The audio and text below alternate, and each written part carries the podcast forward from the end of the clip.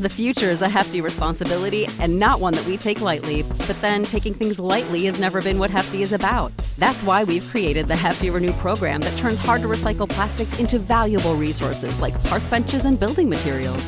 To participate, simply fill up an orange Hefty Renew bag with accepted items, tie it up, and drop it in with your regular recycling. That's it, it's that easy. It's time to rethink recycling with Renew. Particular valued resources may vary by geography. More info available at heftyrenew.com. Your whole mandate is to explore your own needs and wants and, and what you are about. If you don't do that, you can't be a good Kinkster because you don't know yourself and what you need. How can you know someone else and what they need, and how can you be compatible if you don't know what your actual identity is? So it's it's really geared towards figuring all that shit out. Even if you're not a kinky person, there's a lot of things to learn from dynamics and kink. Welcome back to Open Late. I am your host, Jessica Esfandiary, and this is a Soulfire production. You guys, you loved the funny Dom so much. Um, episode 31 from a few weeks back that I decided to have him back on the show and record a Q&A session. The questions have been popping in all week and I am really excited for this. This is Open Late's first Q&A um, and no one better to do it with. Welcome back to the show, Mr. Funny Dom. Hi, Jessica. Thanks for having me back. Um, yeah, I had a lot of fun the first time, and I love doing Q and A's. I do them uh, weekly on my own page. So um, yeah, I'm looking forward to this. This will be fun. Yeah, thank you so much for coming back. For those of you who didn't catch the episode, um, the Funny Dom is, you know, a content creator and educator really in the kink space, um, and specifically on the dynamics of dominant and submissive containers. Um, and so a lot of the questions will kind of lend in that space. And I'm sure our conversation, our discussion will go lots of different places. But if you are interested in the first conversation, then definitely go check out episode 31. But I'm going to dive right in.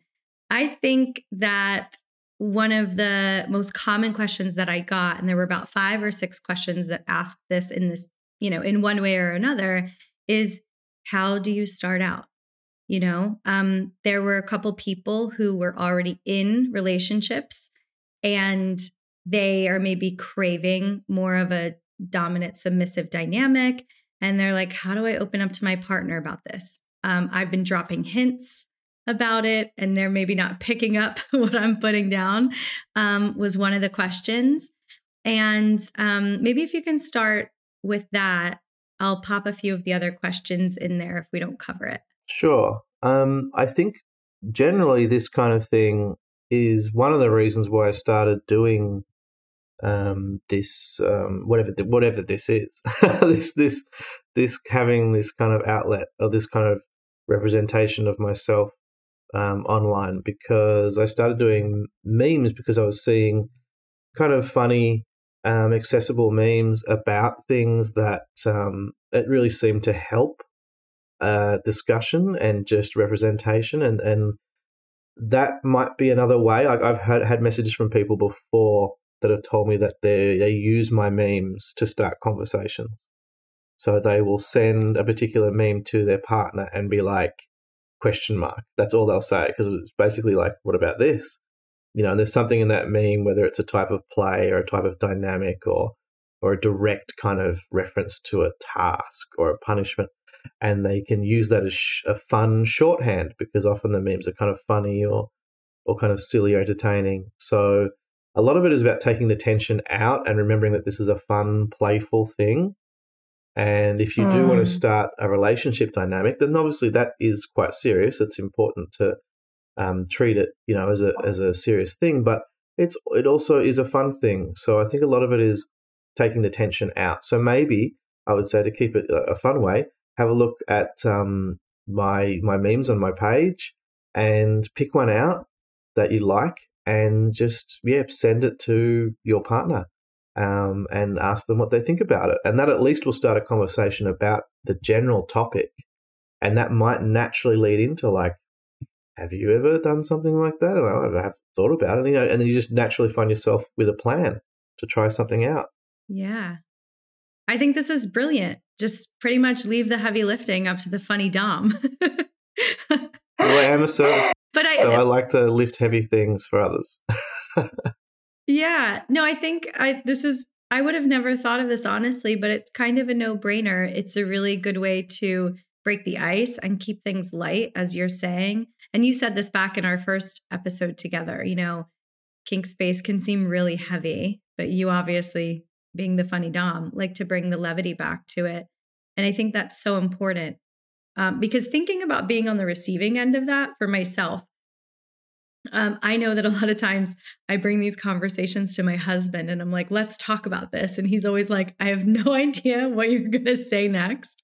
Um, and sometimes things can feel like there's a lot of pressure, but your memes are so funny. So what I'm hearing is just send a text message that's like, what do you think about this? Um, and it really puts the ball in their court, but without a lot of pressure. Yeah, exactly. If you treat it as a we have something to talk about, that does make most people anxious. But if you treat it as an opportunity, the same way you would if a movie came out that you really wanted to see, and you might send your partner the trailer for the film, be like, Friday night?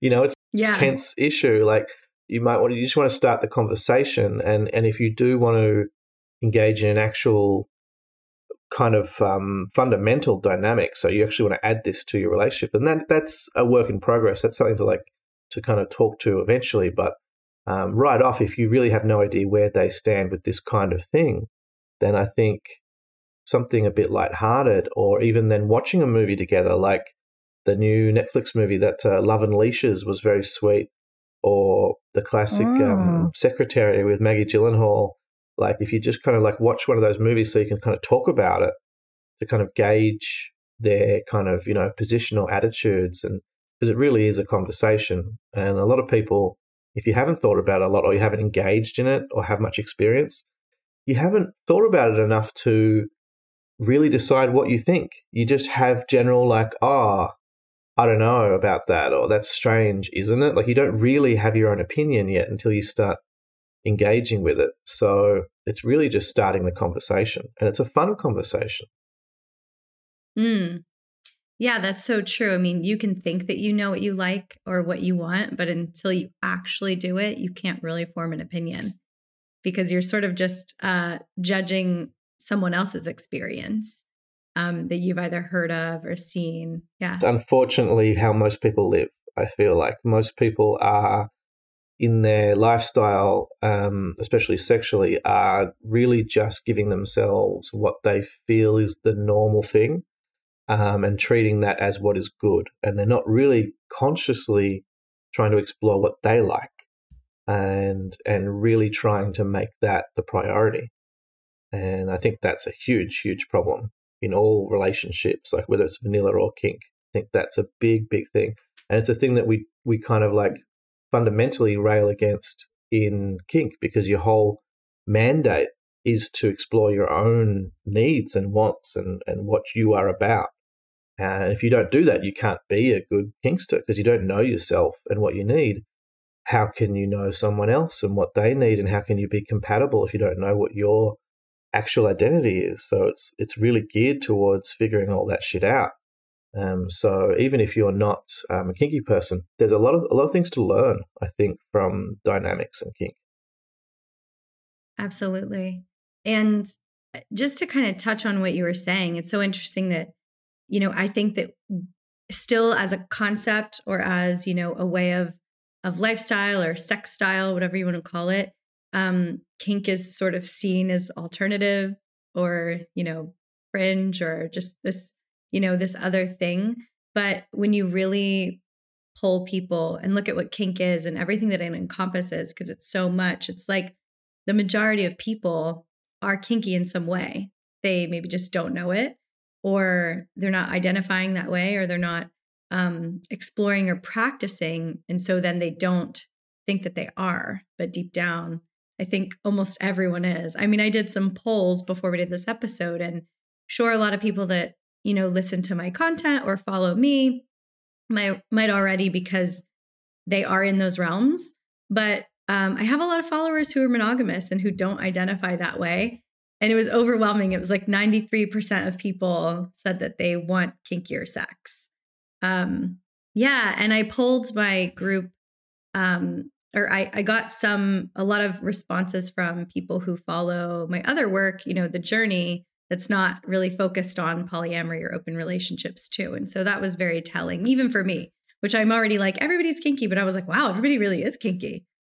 Um, maybe just not practicing. I think it's what it stands for as well. So, I mean, I, I wouldn't hazard to um, believe that you know 93% of people are full actual like you know submissives or dominants or switches or you know pets or whatever their identity is but i think 93% of people if not 100% definitely want more um, exploring they definitely want more communication they definitely want more intensity more connection and these are all like the absolute fundamentals of uh, of dynamic mm-hmm. relationships and i think that's what people are drawn to they just have what whatever the relationship they have, whatever they've experienced, is not that.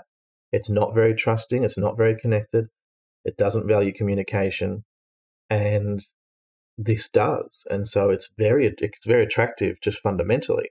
If on top of that you like being restrained and and and spanked or clamped or you know verbal degradation and all these things and they just start you know then yeah that's the rabbit oh me? Yeah i could see your eyes lightening up as i started listening. Like i need some water already. Okay. You have to forgive my morning voice too. I've got a little bit um, of morning voice i was um, i'm in a hotel room. You sound lovely. Okay good um okay so maybe to dig a little bit deeper into this sort of beginner idea, right? Where can I start? How do I first open up to my partner about it? Once maybe, you know, you can identify that your partner is interested.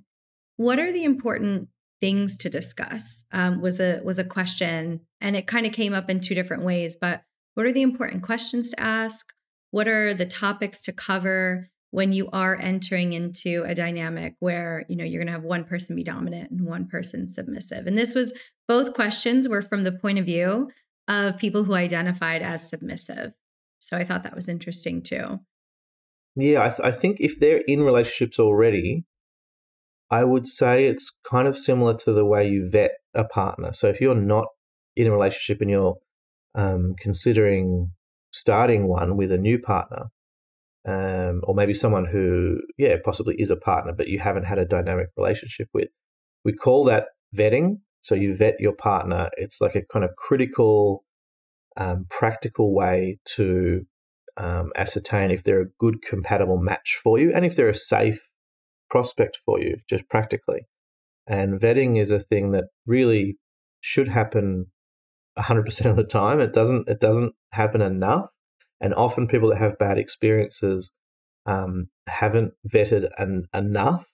Uh, obviously, not that it's ever anyone's fault when they have a bad experience, but I think we we have a real problem with bad, you know, bad players and um, bad practice in I would say kink, but I would just say in terms of sex, society mm-hmm. does.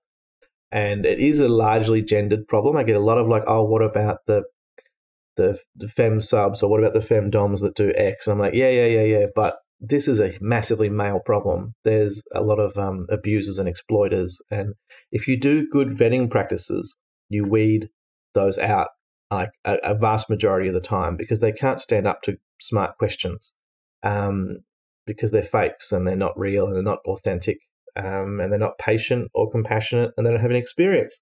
So if you're in a relationship, I would say vetting is still what you want to do. It's just a different kind of vetting. It is still asking each other questions and sharing. Um, it's talking about experiences and it's talking about preferences, what you are into. It's about making some uh, lists together. If you're a couple, you could do it together, which makes it a very kind of connected experience. And it doesn't matter if you haven't had experiences already, it's about writing that down, what you might want to try. You know, your kind of like limits are kind of in three kind of brackets for me. You kind of put down what you are kind of into, what you like, and your soft limits and your hard limits. And your soft limits are things that you might not have tried, but you're really curious about. um, you just wouldn't jump right into, you know, and that might just be a comfort thing, or there might be some some trauma there, but you know, you you're still kind of interested in it. And a hard limit is a just absolute, not into it. You don't need to justify it. That's the big thing. It's not there to be challenged. Limits are not there to be pushed. Any kind of dominant who says that is wrong. Um, they're there to be respected. So a hard limit is literally, I'm not into it for whatever reason. You can put anything in that list. Um, and if you kind of put those together, each, um, together, the couple, um, and share and talk about it, that's already kind of getting towards a practical step of like, okay, well, what's some things that we can do together? Um, and that's kind of what vetting is with a new partner. So I think you can kind of follow a similar kind of track with a known partner. It really is just based on honesty and trust and just kind of incremental steps, you know. Um, mm. and and starting out forms of play and little things before you go right into a you know 24/7 you know slave dynamic. Like just don't leap before you can you know you know walk and run. Yeah. Get your sea legs under you. Yeah exactly. It's a lot. It's a there's a lot here and that's why it's interesting. It's really fascinating. Um, but you want to start with people how to start well you start you know pick somewhere. Really, you've got to choose. The beginning is just the beginning, but you do have to start with some steps. And often it's really just mm. conversation. And people get stuck at the first bit, which is how do I do this? And really, nine times out of 10, the answer is you have a conversation.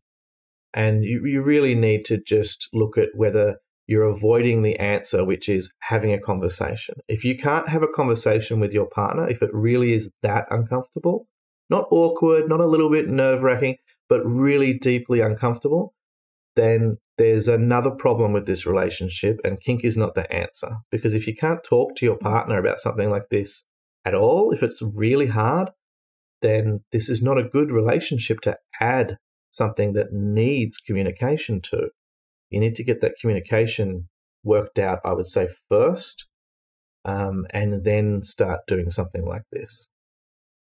Yeah, that's an excellent point. And I think that this is why exploring your sexuality in any realm is always going to help you, I think, either deepen your you know ability to communicate with your partner and bring you closer or it's going to point out some very obvious um, sort of bumps in the road or red flags even that you might have in this relationship. And so whether it's kink or polyamory i think if there's a big hesitation or feeling like communicating your needs is going to bring the house down, um, great, because then you're like, okay, this gives me kind of a clear picture, which maybe you needed to see. But a lot of people will sort of push those things under the rug, which is why I think exploring this stuff is so valuable.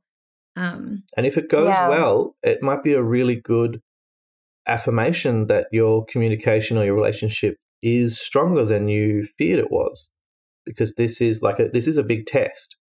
Um, if things mm-hmm. aren't good or if things are good, if if you can have this conversation and it actually goes better than you feared, then things are doing better. There's more kind of hope for for that kind of trust. So I, I have heard from people who have said like, you know, yeah, things were struggling, um, and we started doing this together, and it helped kind of rebuild or it helped um, kind of build out how connected we were. And I think that that is a thing that happens. I, I don't think it's as common as, a, as we would want it to be. But I think what is common is people not trying. People like holding back or keeping it to themselves and just going on for whether it's, you know, weeks, months, or years, just kind of putting part of themselves on the shelf. And that's hot. That's not an answer. That is never an answer for anyone, for any kind of identity or orientation or or just an interest, like whatever it is, it, it, don't put something away and repress it because you don't know what someone else's reaction will be.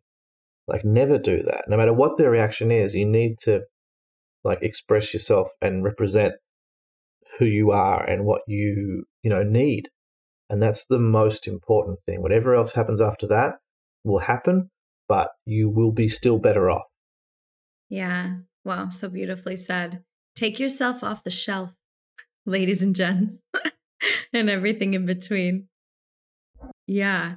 Um, okay. So we it's interesting that you said don't dive right into the deep end, right? Start start small and figure things out and and build on that. Um, I did have someone who asked the question though, what are your thoughts on formal training for a submissive? Um, well, it depends on what the training is. Um, I I think formal training is is good. It really depends on who's doing it. You can do elements of training in workshops with kind of professionals. You can do training sometimes at um, venues, like at, a, at, your local um, dungeon um, or like kink, you know, kink centric kind of parlor. Sometimes they they'll have training, um, you know, events or, or options. They might have just the, the ability to kind of work under someone, um, that kind of thing. All four, I think that that's not done enough. Uh, online workshops can be great, definitely worth it. Not enough people doing those. Um, rope, like shibari courses and training, I think that's an excellent fundamental thing that uh, sub or dom should do.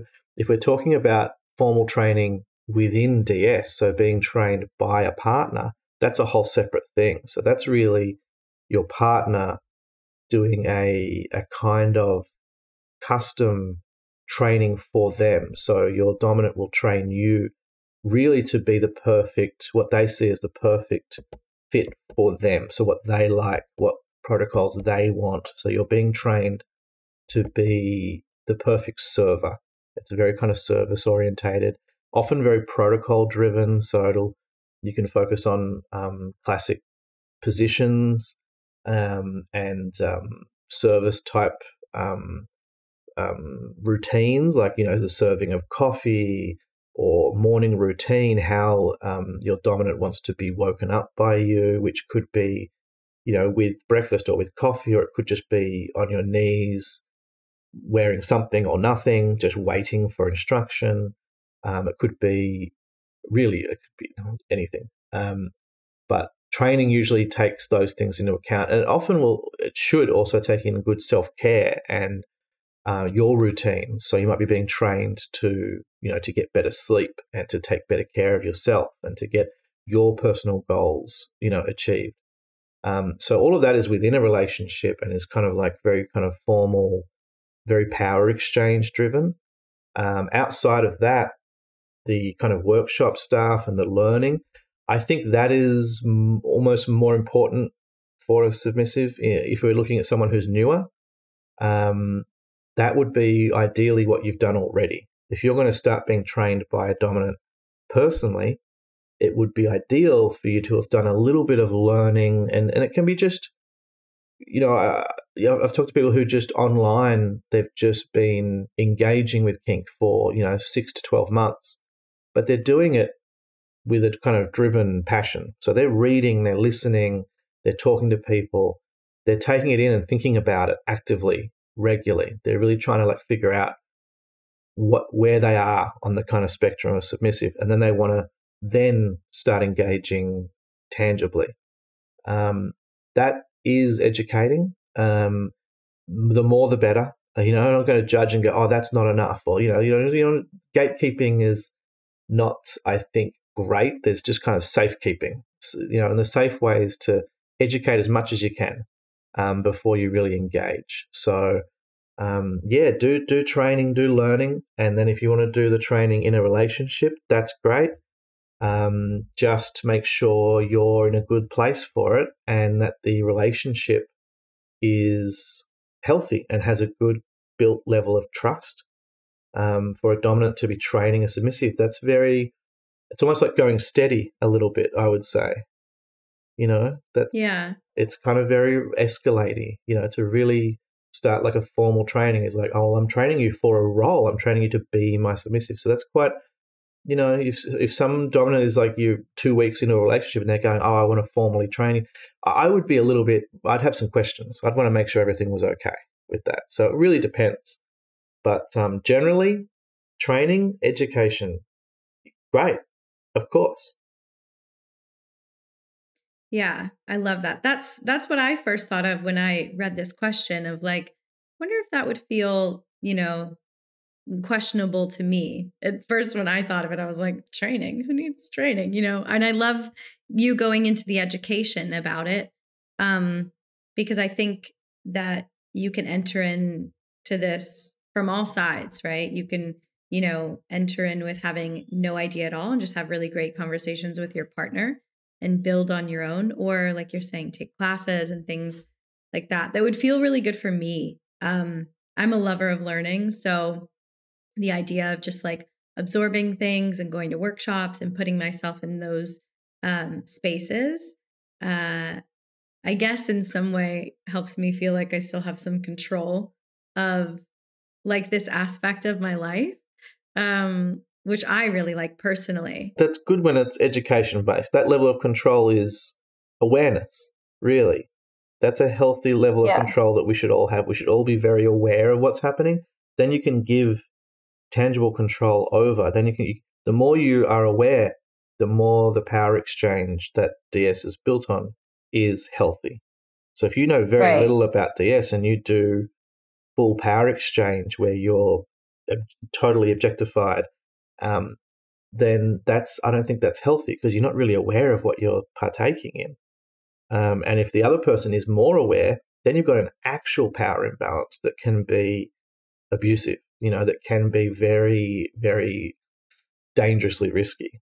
So awareness is huge. So um, yes, everyone should be trying to get as aware as possible, and that's why I think another reason why I started doing this because I didn't see more options, and I didn't see, you know, what do I want to see around me, and if I saw another male uh, dom like doing kind of lighthearted things, but also meaningful conversation, I would be, I'd be like, oh my God, yes, yes, that. I need that. So uh, I think that's one reason why I've been doing this is to kind of be, which is where my whole daddy thing comes from as well, is is being raised without um, a father figure. You become what you needed and what you want to give back, and that's kind of like what this service is for me, and what the mm. the identity is for me is to become what I actually didn't have and what I have in like on one level become because of that. Wow. Thank you for sharing that. Um, it's always so interesting to to find out someone's why. Um, and yours is so pure.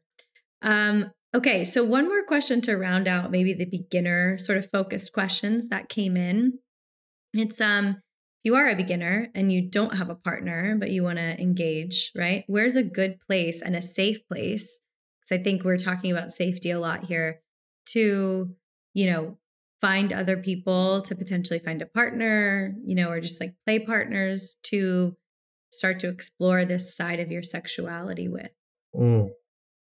Um, I mean, well, that really is very region based. So it's hard to give a exact answer because I have no idea where that person lives, but but I would mm-hmm. say that most places, if they have a city nearby, like you have a decent population, they have some kind of scene, which and and kink scenes can, you know, ideally are kind of well um, managed. You know, there's a kind of culture of accountability, so you have a little bit of safety just generally by being in the scene. Um, again, this is very like this is what the hope is. There'd be scenes that are terrible, just like everything, but um, I would say getting into that scene, which is really just a community. So finding a munch. Munches are very wholesome meetups of people who are into kink. There's no play or anything spicy about it or anything scary. It's usually just like a lunch or a dinner or a, or a drink. Or we we held one um, a few months ago, and we it was just like a picnic in a park. Um, so I would say getting along to those and meeting people is is really the only way to you know make local friendships and also to possibly meet someone without it being that detached online kind of meeting where you just don't know who that person is at the end of the day. Um, if you want to engage, then you have to engage. So you've got to find a, a munch, um, and then often by talking to people at munches, they might tell you about other events and just you know, you two or three things in, other doors open. And one of the people I'm talking to on my, because on my Patreon, I do like coaching and peer support and things. Um, and one of the people I was talking to when I started talking to her, um, and this is not because of me, this is her own track where she was going. I was just got to go along for the ride. She hadn't been to any events or much or anything, and she had the sweetest, subbiest voice and nerves about it. And it was just very, it was very, very sweet. And then within two or three months, she was like, Oh my God, I've just gone to my fifth event. I have a rope, second rope class tomorrow night. I have this play session arranged. She just crossed all these thresholds and was having all this experience because she she went to that first munch you know, and that, mm. and she mm. talked to someone and they were like, oh, I know this rope class. And then she went to the rope class. And that usually is how it goes. So um, I would say find your local scene. Um, if you have to travel a bit to get to that local scene, then you're going to have to travel a bit. This is just the reality. Um, and yeah, and talk to people, make some friends. It's really, it's really pretty, pretty simple. Yeah.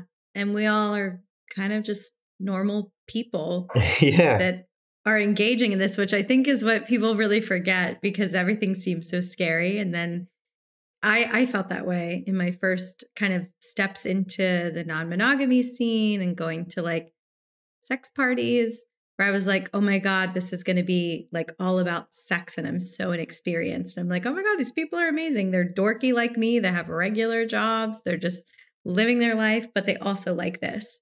Um, and so, yeah, I highly encourage like getting out there, even if it is scary. And, you know, as we were talking about ways to educate yourself earlier or training, um, you know, I find that if you take a workshop, right, and it's online and there's like an online community for it, that's a really good place to engage other people. If it's, you know, um, anything from Tantra to ropes, like you're saying, um, you can find other people who are interested in these things in an online space if you're not ready to like go to an actual public meetup or if you can't because you're um, limited by location. So yeah, there's multiple ways to um, get out there. And then I always mention Feeld because it's really the only app that I ever found that worked well for me.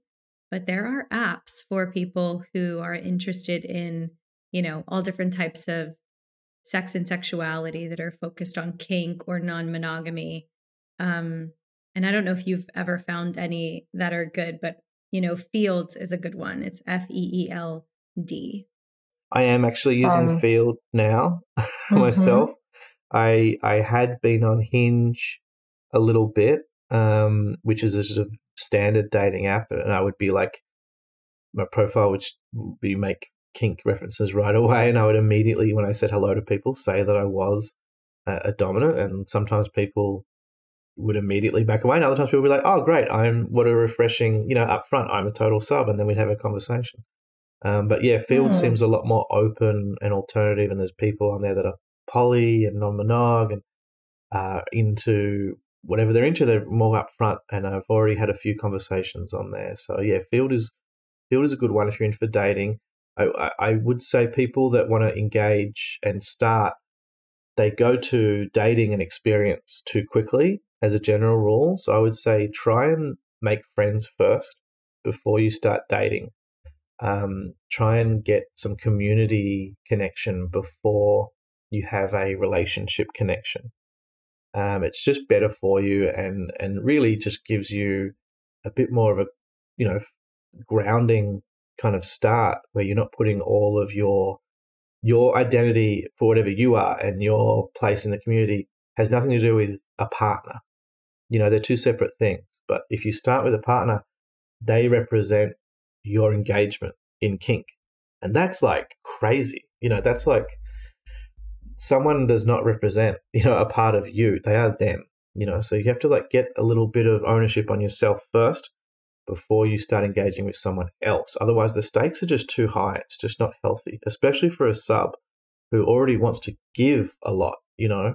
Um, so, yeah, try and um, try and connect first and, and make some friends and and have some kind of place and then kind of find um, a partner, whether it's for play or an actual kind of escalating relationship, like whatever it could be. Yeah. Wow, that is so wise. I literally wrote it down. I was jotting it down while you were saying it. Make friends first, but it makes so much sense, um, which I've never really thought about it that way. How your whole identity will be wrapped up. Well, you know, your sexual identity in relationship to this new journey is wrapped up in a relationship rather than in your own exploration. Um, heard that one loud and clear. Okay. So I'm going to kind of pivot here because I thought that this was a really cool question um, and not something that we've really ever talked about on this show. Um, but one of my listeners said that, you know, the kink space, it seems very thin focused, right? Whether, um, you know, it was meaning that a lot of submissives seem thin um, at least that's what the question seemed like in the, the limited characters, right, that we have on Instagram, which is where this came from. Um, but she wanted to know do you know any other cis male types that prefer curvier partners or curvier subs? Um, it's an interesting question. I think, first of all, mm-hmm. definitely this is true that just like with anything, there is a uh, an inclusion problem um, and a lot of the imagery that I use is um, most of the time it's from movies and pop culture. So it will automatically um, be very mainstream. And so it will suffer from this problem, among others. Um, I think, in terms of just general kink, like, you know, body types and all that kind of thing, I, I think a lot of it is not, it is just a media or a portrayal issue like if you're seeing a lot of representation online, that's what you're going to see. If you go to an actual event, or if you again, if you engage with the community and meet people, you see all the body types that we have as people. There is not these cliched standards. If all you're looking at is um, these generic black and white, you know, 50 post 50 shades kink imagery that is all over the internet and it's the same BS all the time, then that's not what events look like. That's not what people look like. You know, um, you'll see everything if you go to an event, and that's why it's so validating just to go to those things because you'll see. Uh, I remember seeing like a, a, six foot two or six foot three um, um, male in um, a full cheerleader um, like outfit uniform and um, he, they, I don't, I don't know, I don't know them, so I, you know, I can't be sure, I can't presume, but they had their the skirt, the little skirt was kind of tucked in to show a bit more cheek, and it looked very intentional. So I feel like they either were into some like you know humiliation thing or a bit of exhibitionism, or they were being punished by having to show a bit more. Like you don't know, you just you just kind of like skipped past me, but just like seeing that kind of thing, go, I, you know, wow, and then seeing partners on leads, um, and just everything. You know, I mean, even my myself, like in terms of spectrum, my dynamic connection is kind of my priority. So I have like partners that have no similarity in body type. You know, um, I remember uh, being in a relationship with a, a six foot. Um, she was six foot four, I think, six foot four, six foot two brat, and she was such a brat, you know, and I'm 5'10. So even that is like not a conventional physical dynamic. You know, you don't see that. You don't see like very, very tall women um, as submissives, you know. And but that was the reality. It had absolutely no that was not like an issue or an unattractive thing at all. It was nothing to do with that. Um, so I think the reality is just not what you're seeing. And are, are there DOMs who like um, you know, thicker or curvier? Absolutely, I'm one of them. Like I've had partners that with with the thickness. Uh, I think um, there's many. It's just you don't really want to look for the DOMs that like that. You want to go and see that if that's you, you want to see yourself represented in the subs. So um, don't look for like one DOM who likes that. Look for yourself um, and know that you are one of like many and you are normal there's not like you're an alternative or you're some strange thing that you have to find the one person who's into like that's not at all true right yeah if people feel this way if you haven't been to an event I think that would be a really good thing for you to go to an actual um, like kink event, um, whether it's a munch or like a big one. You know, there's sometimes there's like big parties that might have a hundred or several hundred people at, and you'll just see everyone. You'll see, you know, lingerie kind of uh, model types might be walking around. You might see some tiny, um, you know, schoolgirl kind of role playing subs. You know, you might see a big German looking like dong. You might see a lot of cliches, but you'll also see everything in between, and and lots of types that you didn't even know about, and everyone will be the same, and everyone will be part of the scene and as valid as everyone else, and you'll realize that that was that that perception is is just this like media you know, societal thing that we all kind of are plagued by. Yeah, totally. It's quite beautiful. I remember the first time I went to a really big party and just kind of, it was almost overwhelming how many different types of people, old, young, all different types of sexual orientations represented and identities. And um, yeah, in fact, that's one of the things that I took away from it in the beginning, where I was like, wow, okay, there, this isn't just some sort of I don't know, because I used to have a lot of shame and I was like feeling like very, maybe this is a young thing and, you know, want to be like deviant or whatever. But it's like, no, this is everybody. So I'm excited for you. Um, I know who this question is from, so I can't wait until you start exploring uh, this for yourself and see yourself in these spaces. Yeah. If they go to attend rope workshops, I find you see very and, and because it's very people are usually being very judge much themselves if you do like rope classes you, you meet like very different types and body types and rope often has to take that into account in order to work you know and so that's a thing that is a good way of um, of seeing that in action. Um, so that might be a good way to do it because then you're learning something as well. Yeah. Hmm. Okay, cool. Let's talk a little bit about more your talk a little bit more about your life. As you mentioned you had some subs, you know, that were curvier and all different types and taller um because we have some questions that are for you specifically. In your kind of life, how many subs do you have at once or I guess in general at any given time? it does vary at any given time. Right now, uh, I get questions like like that a lot, and I usually just go with the well, right now. um, right now, I have two partners.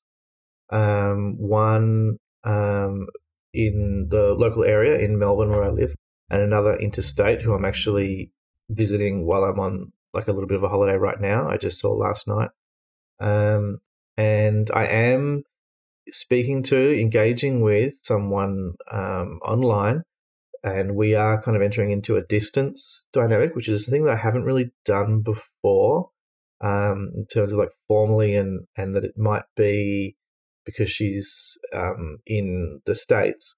Um, it might be a built kind of distance relationship, you know, because that's the practical reality, and we we don't know if we're going to be in the same country or hemisphere you know, in the in the near future. So, um, so that's kind of a new-ish thing for me.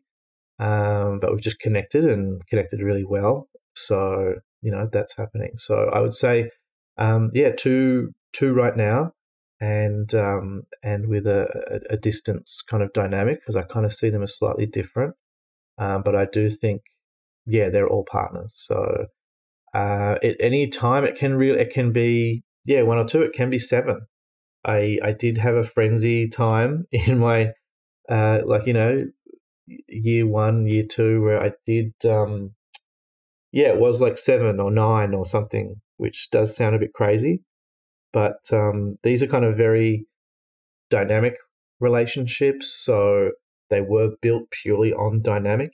I think it really comes down to energy and what your needs are. So, um, you know, I'm poly if I have a relationship that's more relationship escalation based you know um, that does obviously take up energy and time and having you know eight dynamic partners and then one other partner who who it might be more kind of you know, enmeshed, um, that's not really practical. So, you know, it all kind of like plays off each other and to do with where you're at and all that. So, um, I don't know if that did yeah. I answer the question. It was a little bit tangenty. it does. No, and well, it was. I was thinking about our previous conversation because this. I sort of asked this question, so it's you know similar answer. There was a follow up here that what was you know are you polyamorous, which you just shared. Um, that that is how you you know identify. So the question was, who gets to spend your holidays with you? How do you navigate having multiple partners and multiple subs um, in your day to day life? How does that work? Um, Who spends your birthday with you? Was the was the like other uh, question. Um, I mean, are you taking applications? I ideally uh, everyone like I do. I do like the um, that level of that, that level of poly, poly ideal where you could have a dinner or something and have multiple partners like at that you know if they were comfortable with that um, if if that's not comfortable or practical then you just do it the same way i would look at this the same as like you've got many friends who spend what friend spends your birthday with you like it's an kind of an odd question the, the minute you question it um, it's uh, i would try and find time on my birthday for any partner to see me who was available. If, if they had free time the day before, then that's when I would see them. You know, I, I don't think I'd really want to get into a situation where you're choosing one over another because of just who gets it more. Like that's a little like in a kind of hierarchy stuff, which I don't like. Um, so mm-hmm. I try and base it on more kind of practical things.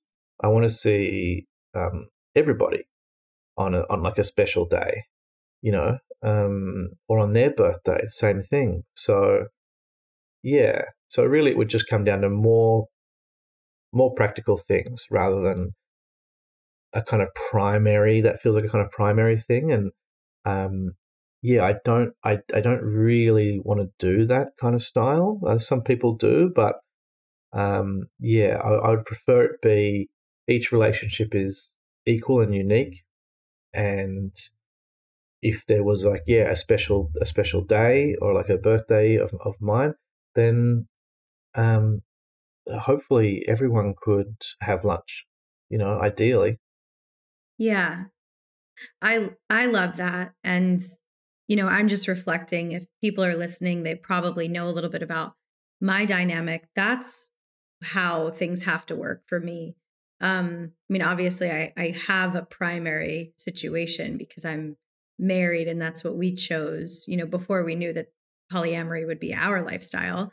Um, but for me, it's very important that if I'm going to bring another partner into, you know, my life, that they are full knowing, obviously, and also accepting and with the intention to be a part of community. Mm. Um, unless it's sort of something very specific that I want and a specific need I'm having met where I kind of want to keep something a little bit isolated.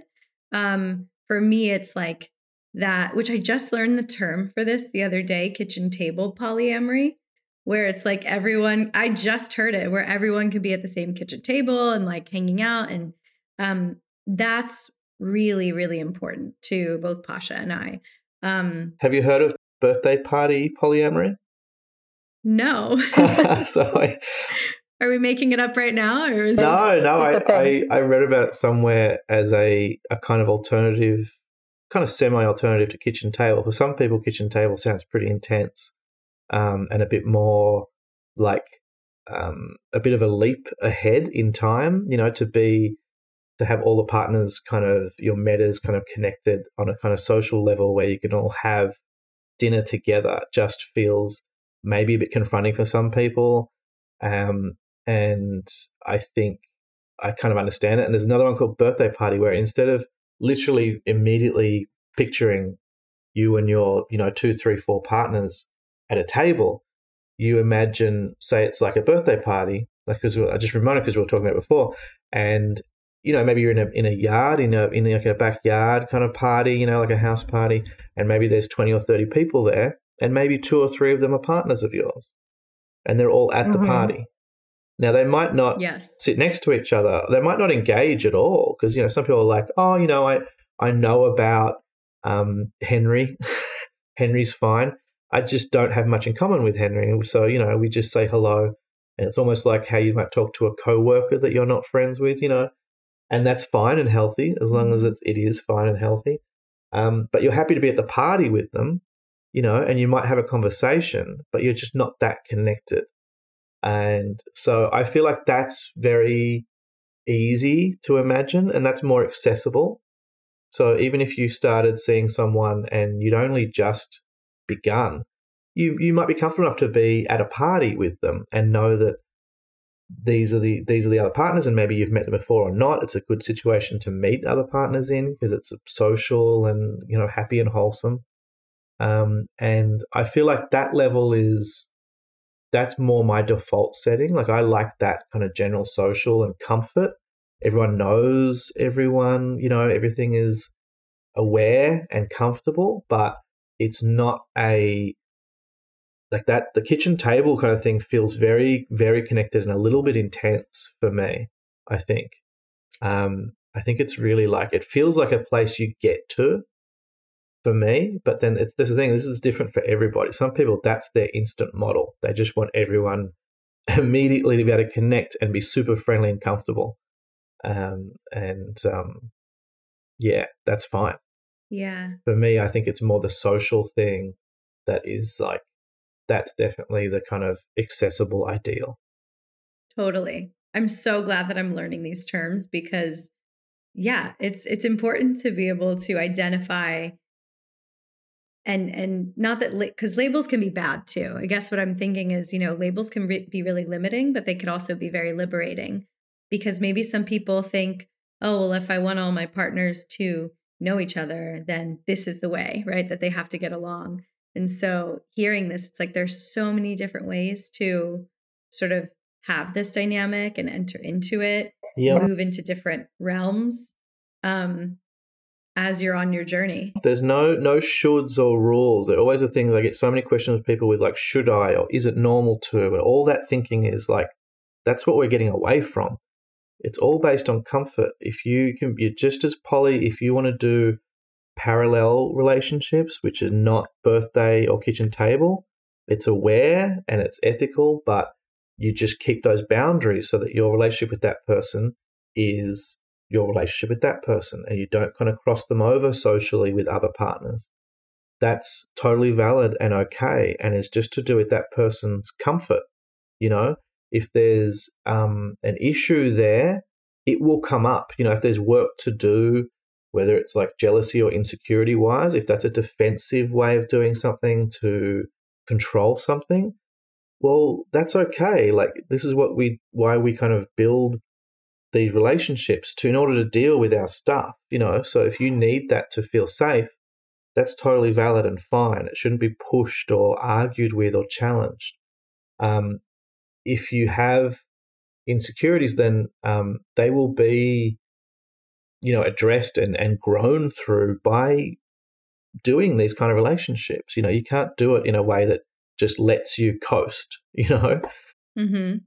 If uh, if if people are listening who also just like both those things sound scary like kitchen table and birthday it's like well you could you could also still be multi-partnered and it be ethical and fine and have just a parallel kind of structure and that's totally fine as well i'm comfortable with both um, I've had both at the same time. Um, it's yeah, I'm fine with that because I just see it as like, oh, that's that's more, what's most comfortable for you. That's fine as long as you're comfortable.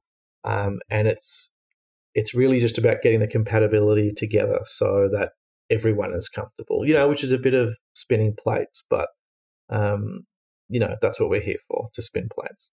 Um, I was just actually going to make the comment that having just learned the term kitchen table polyamory um, and thinking like, oh, okay, cool. This is how I would identify. And then hearing you talk about birthday party, I'm like, oh no, I'm I'm more birthday party because if I really think about the term kitchen table, it's where like my family would discuss like serious topics. Like if there was like a family talk that had to happen, it like happened at the kitchen table. So now I'm like rewinding and I'm like, yeah, kitchen table does seem kind of intense. Yeah. Yeah. So for me, and it, it just comes down to like, yeah, what you picture or how something feels. But kitchen table for me sounds like where you're in a almost a kind of triad situation, or you basically like shit like have you have um not just multiple partners, but your partners are partners. Like you have a kind of mm-hmm. very kind of like enmeshed, you know, like dynamic, you know, and so it kind of gets to that real communal level of of um of poly, you know, which is great. But it feels like, oh, that's a place to like that you get to maybe, like if that's what yeah. happens naturally. And then you just naturally end up having dinner because your partner's with them and two of them are seeing each other. And, you know, maybe you're now good friends with another. And eh, why wouldn't you have dinner together? You know, but if it's just you and your three, you know, two or three partners, that feels odd to have dinner to me, but it feels really lovely to be at a party together, you know, or go to the movies together. That feels beautiful. Um, mm-hmm. It's yeah, it's very like odd differences, I suppose, but um, finding what makes you comfortable and how you can explain it is really the whole point. You know, to be able to explain that and why it feels the way it does, so someone else can hear you and go, "Oh yeah, I get that. That's how that feels for me too," and then you know, okay, we're on the same page. Yeah, Hmm. Okay. I think we have time for probably one more question. Um, I have a listener who is in a dynamic right now. It's a DS dynamic, and she has strong feelings for her Dom. Um, and she knows that she's more monogamous. Like she feels that like she wants to be with one person and her Dom is polyamorous. So the question was really, will this work for me long term? Mm, that's a hard one. I I like to think as polyamory and monogamy are relationship like choices. Um, people can identify with them very very strongly, and so I don't want to like you know enrage anyone, but I don't see it as identity as identity. So if she's monogamous and her dom is poly, that's an incompatibility. Now it's a very serious one, you know. So I'm not like dismissing it or minimizing it, but it's not like saying, you know, uh, I'm a submissive, I need a dominant, my this partner I'm interested in is not a dominant. Is this going to work? And it's like, well, that might not work because that's an identity issue. That's a huge incompatibility, you know. But this is a style. This is more like you're vegan and they only eat meat. Um, it's a problem, but is it going to like make a relationship impossible? No, it's not going to make it impossible. It it is difficult though. It is an incompatibility. Um, now, people that are monogamous have like had relationships with people who are poly. Just because you're monogamous doesn't mean you have to be poly to be with someone who is. The thing there is, what is your comfort level? Like, how does it feel to be with someone who will still have other partners? Is that really what you just want for yourself? Or is being monogamous to you mean that your partner has to be monogamous because that's really where it gets into trouble. If what you are means someone else has to be, that's where I think monogamy really falls down because people usually are making the choice that they're monogamous purely on a kind of need to control or feel safe with who they're with. You know, it's really a security thing, which is not really about yourself. It's about what you fear and what you fear someone else might do which is I don't yeah. think is a healthy place to make any kind of choice. Um, so if you can't imagine being comfortable and in a good place being with your dom and, and your dom having other partners, then no, I don't think it's going to work. And you probably already know that. If you're open to trying something different, or if you're open to them continuing and you being monogamous and that feeling comfortable, then maybe you know, that, that's how it would have to be. But it wouldn't be fair to even consider suggesting to them to be monogamous. Don't suggest someone else change their whole style. The same way your dom shouldn't say to you, "Oh, I want to be in a relationship with you," but you have to be poly. Like no one should have to be anything. You just have to be your whatever your thing is, but you've got to make that work with the other person. And that is definitely going to be hard, you know, with these two styles being so different, but it's not impossible. So, yeah, you know, it's not a straight answer. You're going to have to talk to your partner a lot and say that you would like to talk about this, you know, to look at it, to, you know, figure it out together. And if it if it isn't something that can work, that doesn't mean anything negative. You can still be in you know a kind of dynamic relationship or, or, or a friendship, but what's most important is I think that you do air this out. You do raise this because you're thinking about it and you're interested in it. So it would be, I think, really good just for you to like just to bring it up as something that you've been thinking about. Yeah, I would agree a hundred percent. And if anything that I can share, you know, in the the space of sort of polyamory, non-monogamy, which is what I feel like I know really well. I think when a monogamous person is dating or, you know, in in this type of relationship with a polyamorous person, it's such a beautiful opportunity to grow and to explore whatever uncomfortable emotions are coming up for you um because it's going to to test all of that. And at the end of the day if you do that sort of emotional work and you find that all of your needs are being met which is sort of how i measure like success of relationships um if your polyamorous partner can still be meeting all of your needs and you feel safe and you feel seen and you're like completely full with your love and their love or whatever it is that you're getting out of the relationship, then I think it can still be like a really successful um, partnership. But there will likely be a lot of emotional work that comes with this dynamic, um, which is kind of a blessing. If you're willing to go there, I think it's really brave and it's it's um it's not easy, but it's definitely worth it because uh, I know a few people who are monogamous that date um, or are very committed to um, people who are polyamorous. In fact, a couple of friend, friends of mine that are getting married. So good luck and keep me posted on your journey. I would love to to know how this pans out. Um, yeah. Okay. I have one last question. It's a quick one. So maybe this is we can end with this, but um, maybe it's not a quick one. We'll see your answer. Uh, someone asked, What happens if someone doesn't want to call you sir? Is that a deal breaker for you? Is there an alternative title? Um, do they get labeled as a bratty sub? What happens in that situation? Ah, I mean, yeah. So yeah, titles um, and uh, we call them honorifics as well are very important um, in kink because um, just like labeling, they kind of connect to your identity. So they are very important. But again, the comfort thing is what's most important. So um, just like uh, as in my page with just general contact with um, my followers on, on Instagram and, and on Patreon, I have a very like, you know, publicly, repeatedly stated kind of my comfort is that I um, do um, I, I am comfortable with being addressed as as Sir or as the funny dom or TFD, just to give the options because for some people, Sir might have a really strong meaning and they might have a partner who likes that and that, that might be a kind of confusing thing.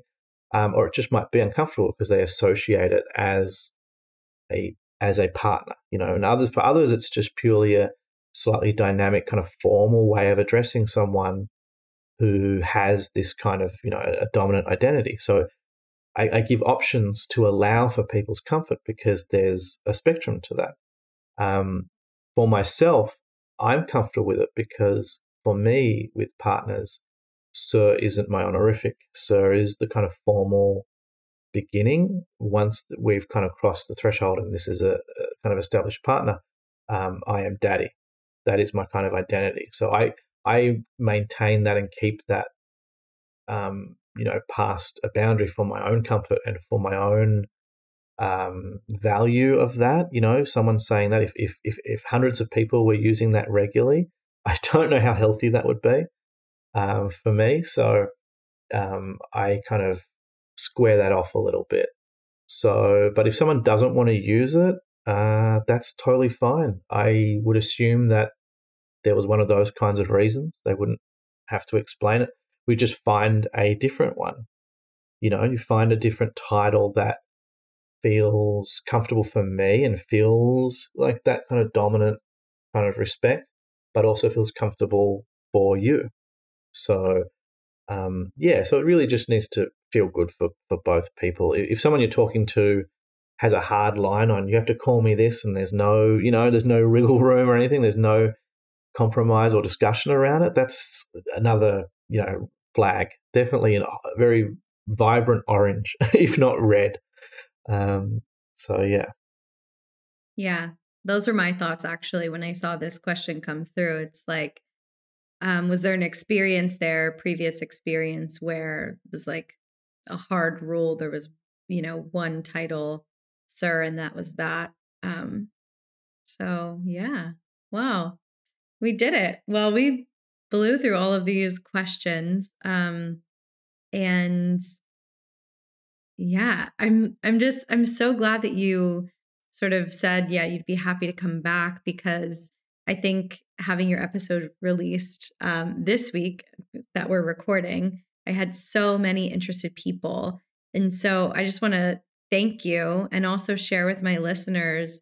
Um, you can find the Funny Dom on Instagram and on Patreon. I'll let you share this as well, but I highly recommend um, all of you that are interested in this. And there were so many questions that I didn't get to, but I think I was able to sort of scoop up these concepts and um, put them into others. But feel free to reach out um, to TFD and um, explore the Patreon page because there's a lot there and there's so much education.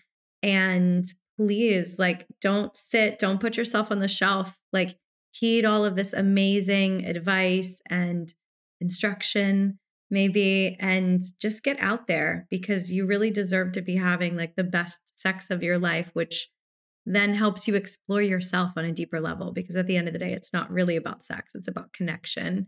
Um and that's already what i've learned in our few brief conversations. So i appreciate you so so much. Oh stop it. Thank you. It's been it's been lovely. Yeah. i'll have to come back again to hear more about whether you and your partner um, did that uh, like over the knee task that we talked about last time. I want to hear updates on that. I know. We didn't even get there. I like, and I had another idea, which I like jotted down. I was scribbling furiously. I would love to share that. Maybe that'll be like, we'll just have to do a monthly thing. Yeah. Um, because I do want to talk a little bit about what Posh and I are exploring.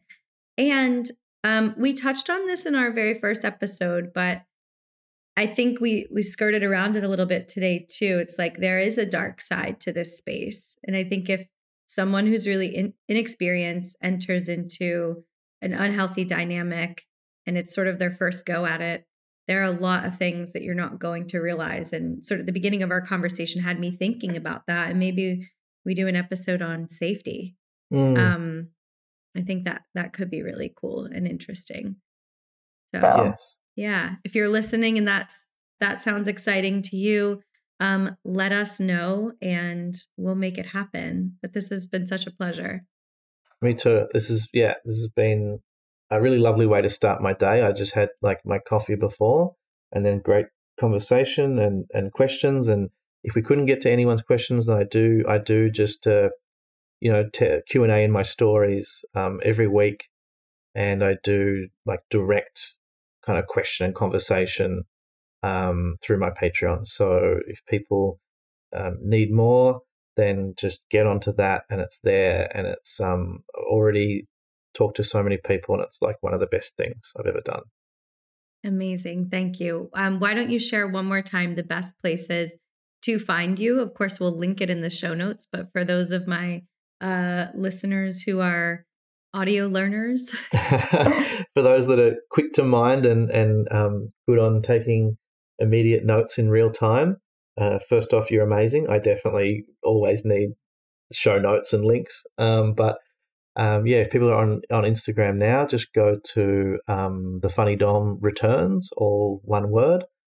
Um, and on Patreon, the Patreon link is on that Instagram page um, to make it easy. But Patreon link is just the Patreon address and slash the funny dom. Um, so if you go on Patreon and search in their little search box and search the funny dom, it should come up. Otherwise, just find me on Instagram. I do memes every day and little story kind of sneak peeks. Um, something a little bit naughty was in today's. And um, yeah, find me there and reach out and say hello. Say you heard from Open Late, um, you know, because that would be great. Really cool to see people come through. So yeah, thanks so much. Yeah, thank you so much for coming back.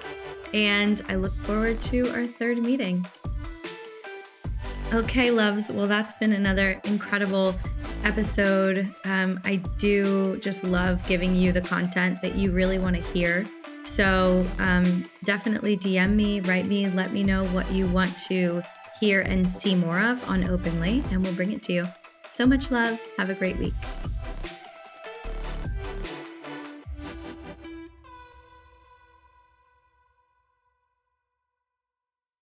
With the Lucky Land slots, you can get lucky just about anywhere. This is your captain speaking. Uh, we've got clear runway and the weather's fine, but we're just going to circle up here a while and uh, get lucky. No, no, nothing like that. It's just these cash prizes add up quick. So I suggest you sit back, keep your tray table upright, and start getting lucky. Play for free at LuckyLandSlots.com. Are you feeling lucky? No purchase necessary. Void where prohibited by law. 18 plus terms and conditions apply. See website for details.